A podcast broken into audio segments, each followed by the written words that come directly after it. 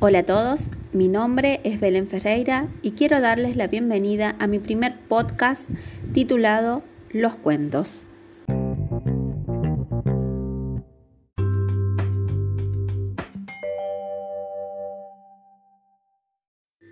Para dar inicio, lo primero que tenemos que saber es que los cuentos son un tipo de texto narrativo. Por ello, antes que nada, vamos a hablar sobre los textos narrativos, qué son y cuáles son sus tipos.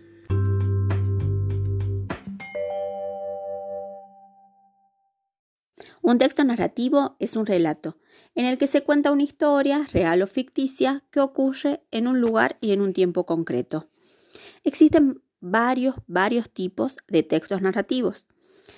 Por un lado tenemos las leyendas, que son narraciones en donde se mezclan hechos reales con hechos sobrenaturales, los mitos, que son más que todo historias de corte fantástico, donde se explica ya sea el origen de algún lugar o de algún suceso. Las novelas son un tipo de narración que puede ser real o ficticia, que contiene mucha extensión y es mucho más compleja que un cuento. La poesía épica, que es una narración, una narración con hechos legendarios, ya sea reales o ficticios. La crónica, que es un texto que sigue un orden temporal de los hechos para contar una historia. Una noticia, que pertenece al género periodístico, narra de forma breve sucesos actuales. Un reportaje, que es una investigación periodística extensa sobre alguna persona o algún hecho. Y las biografías, que son narraciones sobre la vida de una persona y sus momentos más resaltantes. Por último, tenemos los cuentos, que son una narración breve, tiene pocos personajes y un desenlace rápido. De este tipo de texto narrativo nos vamos a explayar más adelante.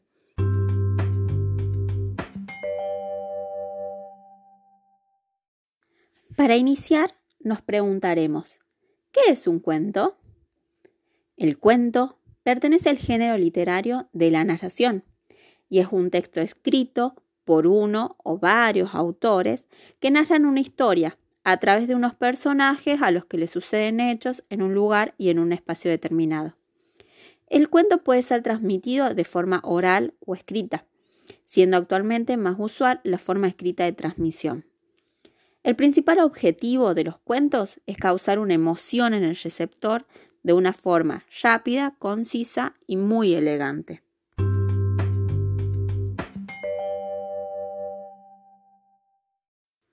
Los cuentos tienen características que permiten identificarlos.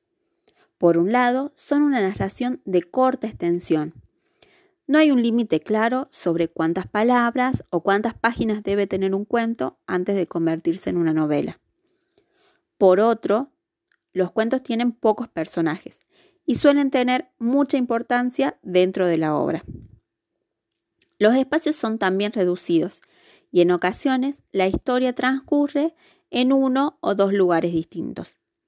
A diferencia de la novela, cada palabra importa y está muy meditada. Un cuento tiene una sola línea argumental y un único tema principal. Está pensado para ser leído de una sola vez y sin ningún tipo de interrupción. Y por último, la estructura del cuento es la misma que de la novela. Tiene una introducción, un nudo y un desenlace.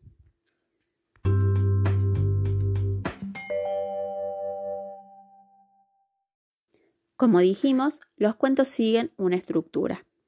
Primero tenemos la introducción, en donde se describe el escenario y hay una pequeña presentación de todos los personajes. Además, se va a evidenciar cuál va a ser el tipo de narrador y cómo será contada la historia, o sea, si respeta una línea del tiempo o si ocurre de manera temporal. Luego tenemos un desarrollo o nudo, donde se va a detallar cuál va a ser la trama de la historia a través de el desarrollo de los conflictos y la secuencia de las acciones de los personajes. Y para finalizar tenemos el desenlace, en el cual se encuentra la resolución de los conflictos, cuáles son las acciones que tuvieron lugar durante este desarrollo y puede plantearse también ya sea un final abierto, un final trágico, un final feliz, hay múltiples posibilidades.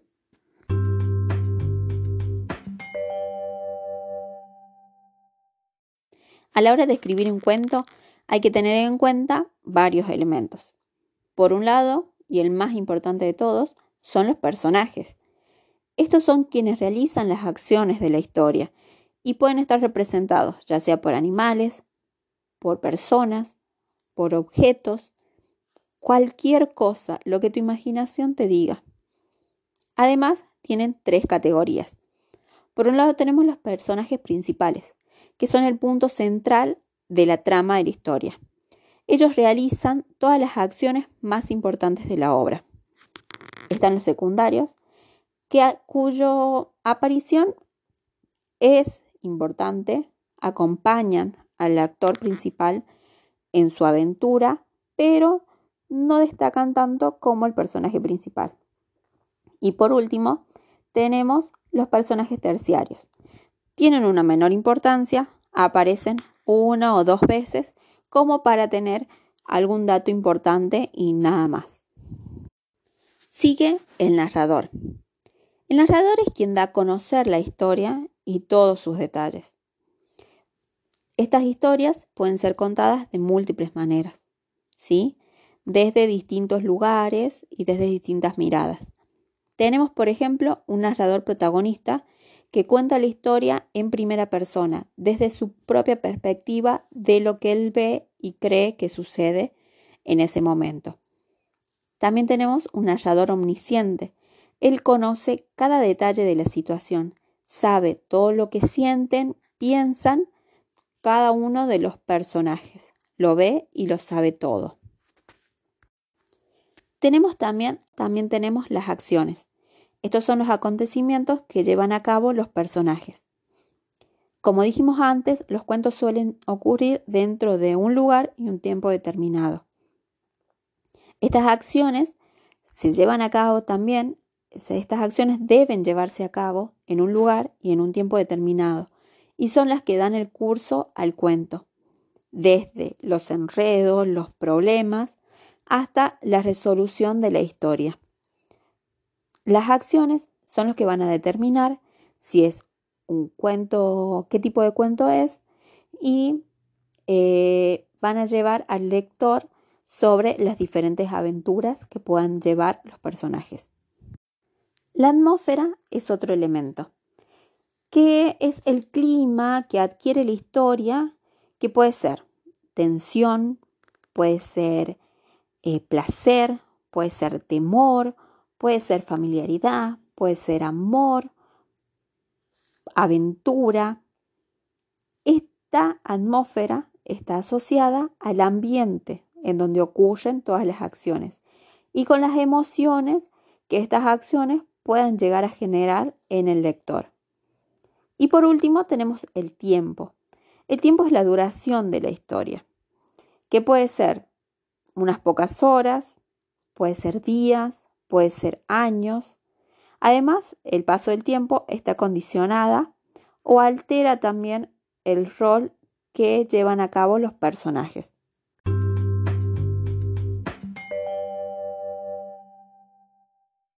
Para finalizar este segmento, hablaremos sobre los tipos de cuento. Existe gran cantidad de tipos de cuento. Por un lado tenemos los cuentos de hadas. Quien no leyó Blancanieves, Cenicienta o Caperucita Roja, algún cuento de los hermanos Grimm. Luego, los cuentos de suspenso, que nos mantienen intrigados durante toda la lectura hasta que muchas veces nos dan una solución un poco inesperada, ¿no? Los cuentos de comedia, que nos alegran un momento de lectura, que nos desvían de nuestra realidad, nos hacen alegrar la tarde. Un cuento histórico, donde podemos conocer nuestro pasado. Muchas veces estos cuentos son verídicos y otras le agregan un toque de ficción como para darle un poco más de jugo a la lectura. Los cuentos románticos, donde el protagonista enfrenta varios obstáculos para poder llegar hasta su amor verdadero. O los microrelatos, son tan cortos que podemos leer 100 en un solo día.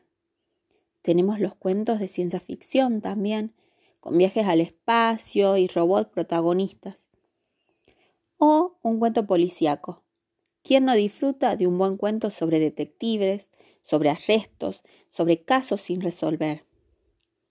Hay cuentos para todos los gustos y como venimos repitiendo, hay una infinidad de posibilidades. La imaginación no tiene límites.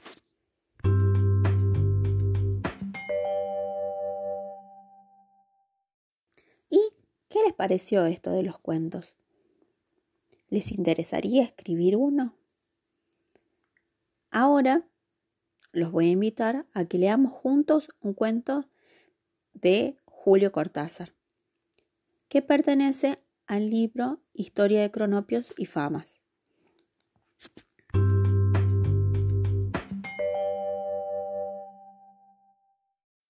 El cuento se titula Viajes. Cuando los famas salen de viaje, sus costumbres al pernotar en una ciudad son las siguientes. Un fama va al hotel, y averigua cautelosamente los precios, la calidad de las sábanas y el color de las alfombras. El segundo se traslada a la comisaría y labra un acta declarando los muebles e inmuebles de los tres, así como también todo el contenido de sus valijas. El tercer fama va al hotel y copia las listas de los médicos de guardia y sus especialidades. Terminadas estas diligencias, los viajeros se reúnen en la plaza mayor de la ciudad y se comunican sus observaciones. Entran en el café a beber un aperitivo, pero antes se toman de las manos y danzan en ronda. Esta danza recibe el nombre de Alegría de los Famas. Cuando los cronopios van de viaje, encuentran todos los hoteles llenos, los trenes ya se han marchado, llueve a gritos y los taxis, no quieren llevarlos o les cobran precios altísimos. Los cronopios no se desaniman porque creen firmemente que estas cosas le ocurren a todos. Y a la hora de dormirse se dicen unos a otros, la hermosa ciudad, la hermosísima ciudad. Y sueñan toda la noche que en la ciudad hay grandes fiestas y que ellos están invitados. Al otro día se levantan contentísimos y así es como viajan los cronopios. Las esperanzas sedentarias se dejan viajar por las cosas y los hombres y son como las estatuas que hay que ir a verlas porque ellas ni se molestan.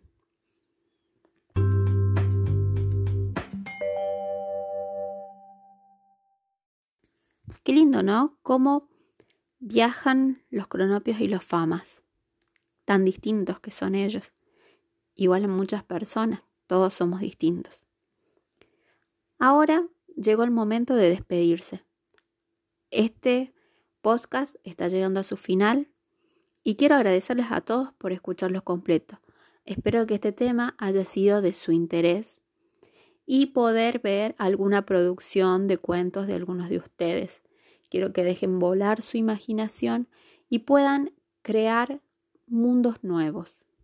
Muchas gracias y nos vemos en la próxima.